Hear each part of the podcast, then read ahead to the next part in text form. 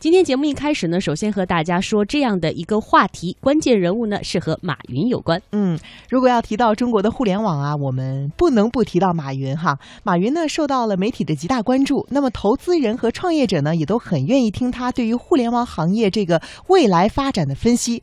那今天的节目中呢，我们就首先来听一听马云对于死亡、对于企业边界、对于和腾讯竞争的想法。这个你刚才讲这个，就是说这个客户第一，员工第二，股东第三。你觉得这个是一个普世的可以适用的价值呢，还是仅仅是像阿里巴巴呀、腾讯这样的公司？因为毕竟你们这个公司发展到这么大，从市值啊、销售啊，你实际上没有花太多的真正的资本，就是你没有太多的钱是需要大规模的向资本。嗯，当市场或者是其他股东去融集的。嗯。那么对于一个传统企业来说，资本相对密集的企业来说，那它随时需要资本。它因此呢，二级市场的资本市场的价格直接决定了它是不是能够进一步的取得资本发展。在那个时候，他们如果也说股东第一是第三的话，你觉得他们还能够适用同样的道理吗？客户第一，员工第二，股东第三，是二十一世纪的企业的普世价值。不是我们。如果你要想考虑创意、创新和创造，那么是以人为中心。上个世纪是以机器生产资料、能源为中心，所以毫无疑问，有钱你就可以把机器买来、资源买来、能源买来，只要生产就行了。而这个世纪，你要走的是人的要素，创新、创意、创造。我想告诉大家一点：上个世纪以 IT 为主的时代是什么概念？是把人当机器，这个世纪以人为中心的时候是把机器当作人，这是巨大的差异。所以人的要素将成为二十一世纪的核心要素。如果你把人的要素作为第一要素，你想把创新创意当第一要素，那就把人作为第一要素。如果把人作为第一要素，必须是客户第一，员工第二。股东第三，我不会投资一家公司，只靠一些资本买些机器、买些原材料、买些能源就可以生产。那么永远有人会比钱比你多，生产的机器比你更快。所以最后是靠创意。所以我的概念，二十一、二十世纪确实从房地产制造业来讲，一定是股东第一，大为大局。但是二十一世纪在进入到以人创新为主的时候，必须也肯定是以。员工第一啊，股东第三啊，不管人家愿不愿意，反正我是这么坚持。你看看十年有多少人相信我？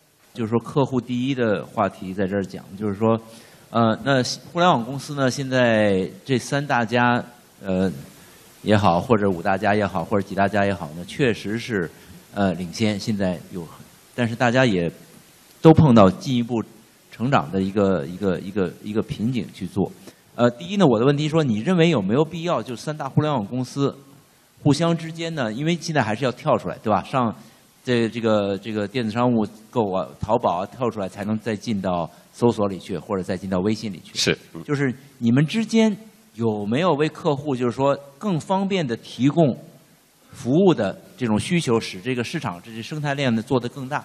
如果你认为是有必要的话，你自己个人愿意不愿意做这件事情？就是说，从阿里的角度，愿意不愿意去大家互通在一起，把这个市场做的？做得更大，让客户更方便。第一呢，如果三家真的去合起来一起做一些事情呢，这真变成垄断了。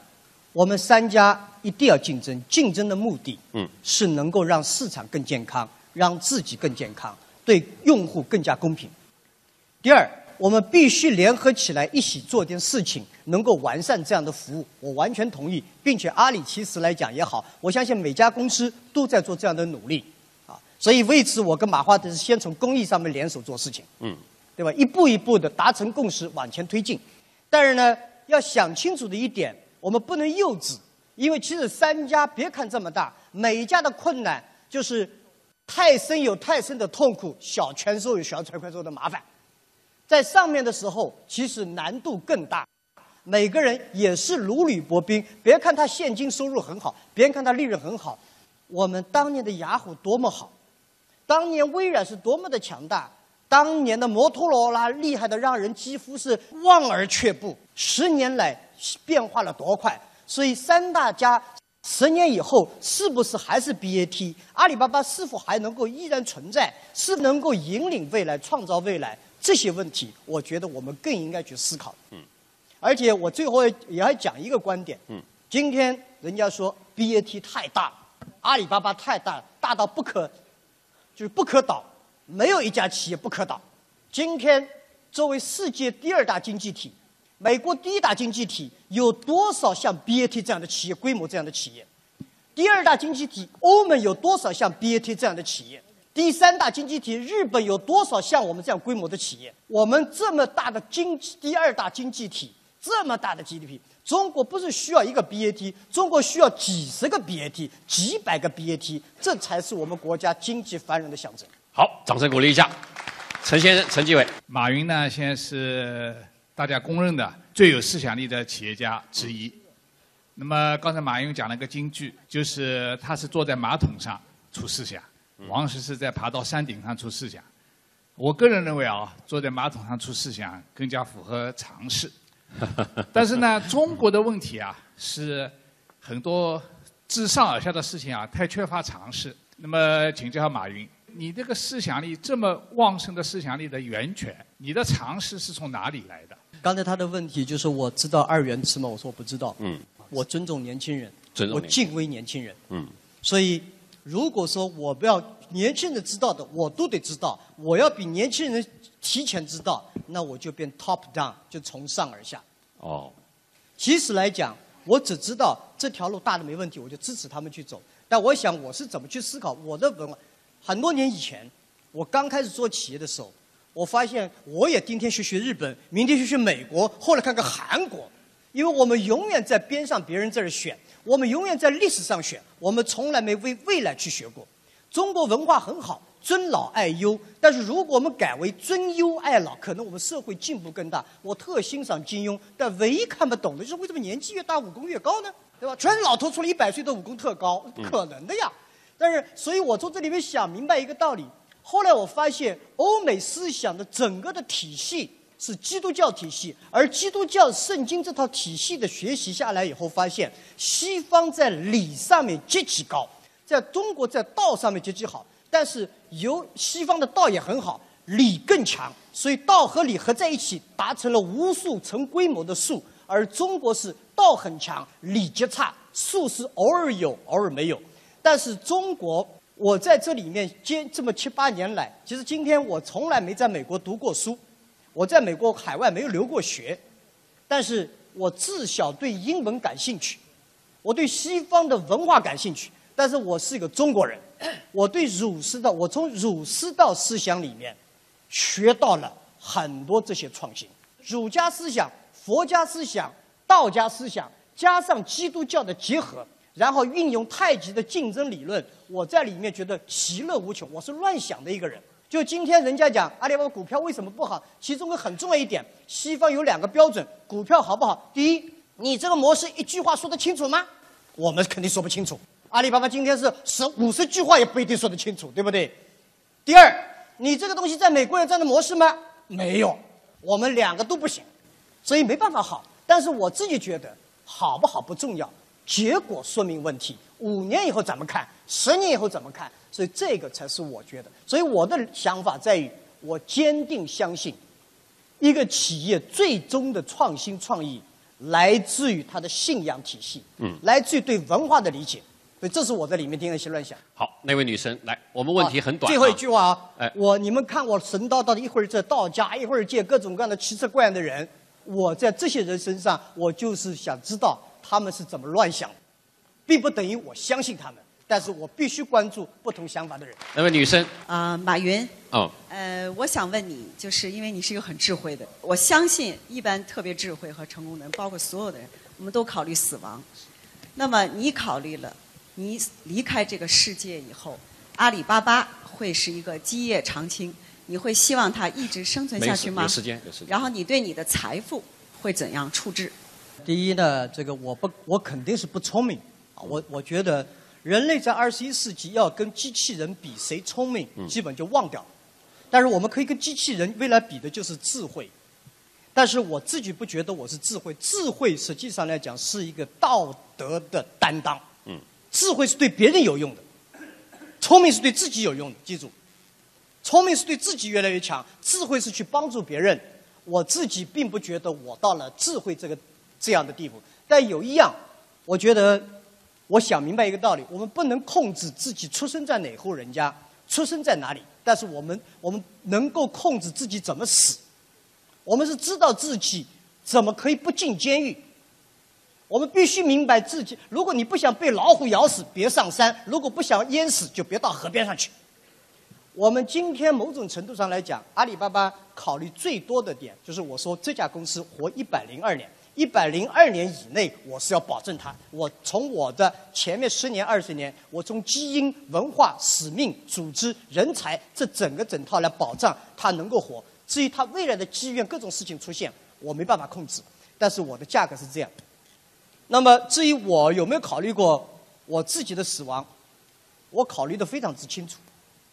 我知道我们都会离开这一天。嗯。尤其到了我这个年龄，我经历的、见过的事情，真不比任何人少。想明白死亡并不可怕，但是死亡以后，你说这个公司是否解决？这是我现在花最多精力的时间。如何让这个公司我不在、我们不在的时候？他依然能够有一批比我们更厉害的人能够起来，发现人才，建立文化，建立机制，变得更为重要。所以我今天来讲，如果你希望八十岁、九十岁、一百岁怎么死的时候，你今天就要准备。如果你要找接班人的话，趁你年盛力强的时候去找接班人。嗯。不能到七十岁、八十岁找接班人，也就到七十八岁的时候再生儿子，太晚了。这财富对财富不是我的，我自己觉得。一个人，我一直这么讲，从来没改变过。你最幸福的时候是有几百万，你有几千万、两三千万的时候，麻烦开始了。你觉得人民币要保值呢，还是应该买美元呢，还是买李小加的股票呢？全来了套了，麻烦就开始了。你有几亿甚至十几亿的时候，记住，这钱不是你的，是社会对你的信任。如何让这个财钱变成社会的财富？当然，我是反对彻底裸捐的人。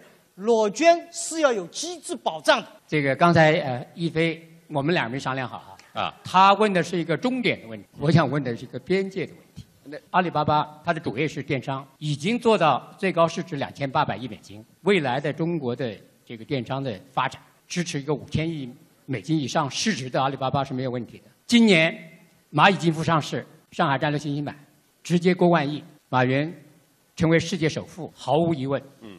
那么后边还有阿里影视、阿里健康、阿里体育、阿里游戏、阿里 VR。如果是阿里系存在一百年，每年以百分之十的速度增长，那个时候阿里系的市值可能比世界五百强加起来还要大。那么我觉得就要问一个问题：企业的边界在哪里？边界做到什么时候是个头？你就像你最喜欢的这个阿甘一样，说大家都跟我跑的时候，我累了，我不跑了。边界是什么？第一呢，谢谢。首富，我认为是首富有钱；第二是最大的负债者；第三是最大的负责任者。我就说首富，反正我肯定不是中国首富。首富大家知道是谁？我也没想过。我刚创业的时候跟老婆说：“你想不想我成为杭州的首富、下城区的首富、我们居民区的首富？”算了算了算了算了，别瞎扯了！你怎么可能当首富呢？对吧？当然那时候我们觉得，那我说你希望我将来很有钱呢，还是很受人尊重？当然受人尊重了。他没想过，我们也没想过。但是我认为首富的富是负责任的富。最重要的富，我希望做的边界是什么？幸福的福，守福，有福气，有朋友，有家庭的幸福，有老员工跟我一起，有社会，这是最大的福气。我们没办法做到首富，但我们一定能做到守福气的人。嗯，所以我希望的境界边界就是我自己觉得快乐。嗯，但今天我确实不快乐。今天我因为我没想到我可以做那么多事情，我也不知道这世界上最后发现说你不去做吧，这事儿。不理想，你去做了吧，可能更不理想。但是呢，我觉得今天社会给了我这么多资源，这么大的市值，这么多的利润，这么多的年轻人，这么多的数据，这么多的技术。假设我们不能参与今天尽点努力，为这个社会去做点东西，我认为这是负罪。所以我们不是因为贪婪，不是因为追求市值。说实在一点，就两千多亿美金已经造成这么大混乱。如果上万亿美金，我马云这点小身胳膊是扛不住这样的需求的。什么是边界？无边界，只要对社会有利的、对自己有利的、对员工股东未来有利的事情，你又有足够的能力，就踏踏去做。今后是跨界才能赢啊！责任在哪，边界就在哪。呃，我是张树新啊。刚才呃，马云讲了很多高大上的东西，我问的很具体的一个问题。嗯。啊，我问一下阿里跟腾讯的竞争的问题啊。你们有两个直面竞争，第一是社交媒体，第二是支付。啊，关于社交媒体呢，阿里现在已经拥有新浪微博，你做过雅虎，做过来往，现在做钉钉，你是不是还要坚持自己做社交媒体？它跟微信什么关系？第二个问题就是。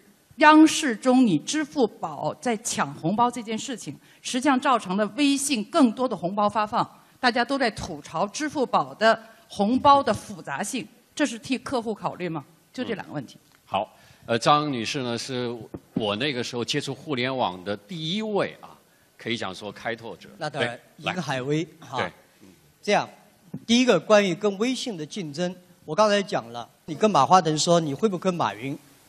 竞争，他说不会，那是假话。如果说阿里巴巴会不会，我告诉你，我以前没想过，现在我开始想了。以前我只是嘴巴上硬，我下手是不狠的。商场如战场，在商场上绝不是消灭了对手你就能活的。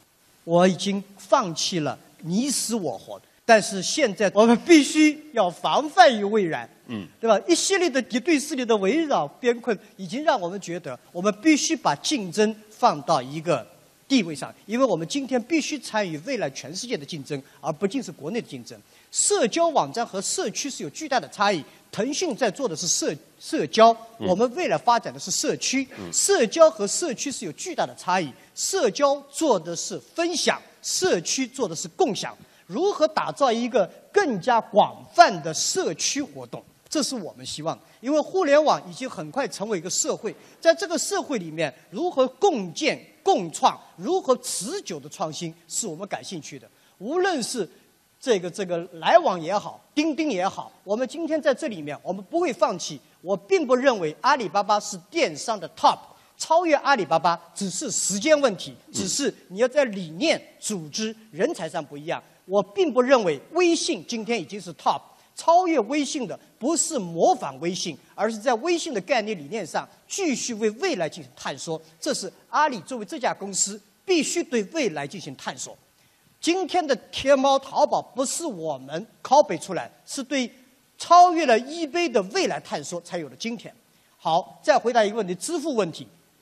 支付，大家讲红包，关于敬业福的事情，是不是对客户体验？我告诉大家，公说公有理。婆说婆有理，阿里的出发点纯粹就是希望大家过一个好年。因为今天的媒体的控制量百分之八十来自微信，好与坏自然有人知道，好与坏用未来来证明，而不在乎一涨一息，更不在乎说今天人家说你好，别人说你好要特别小心。别人说你坏，我们没别人所说的那么坏，我们肯定也没人想象那么好，我们就是我们这家公司，慢慢牵走。好。顺着张张女士的话，顺便问一下支付的问题。这个 Apple Pay 怎么看？有一个这样的公司进中国，这是个好事儿。这个市场是打大来的，一家公司做市场做不大的，几家公司共同竞争才会做大。嗯。当然呢，Apple Pay 今天它是一个传统银行金融的改良，它跟微信支付一样是传统金融的改良，而我们是在创造一个我们的理想。是创建一个能够支撑二十一世纪金融发，二十一世纪金融怎么支撑实体经济和新实体的发展？上一个世纪二十世，今天的金融体系是十九世纪二十世纪的二八理论，百分之二十的赚钱，百分之八十的企业不赚钱。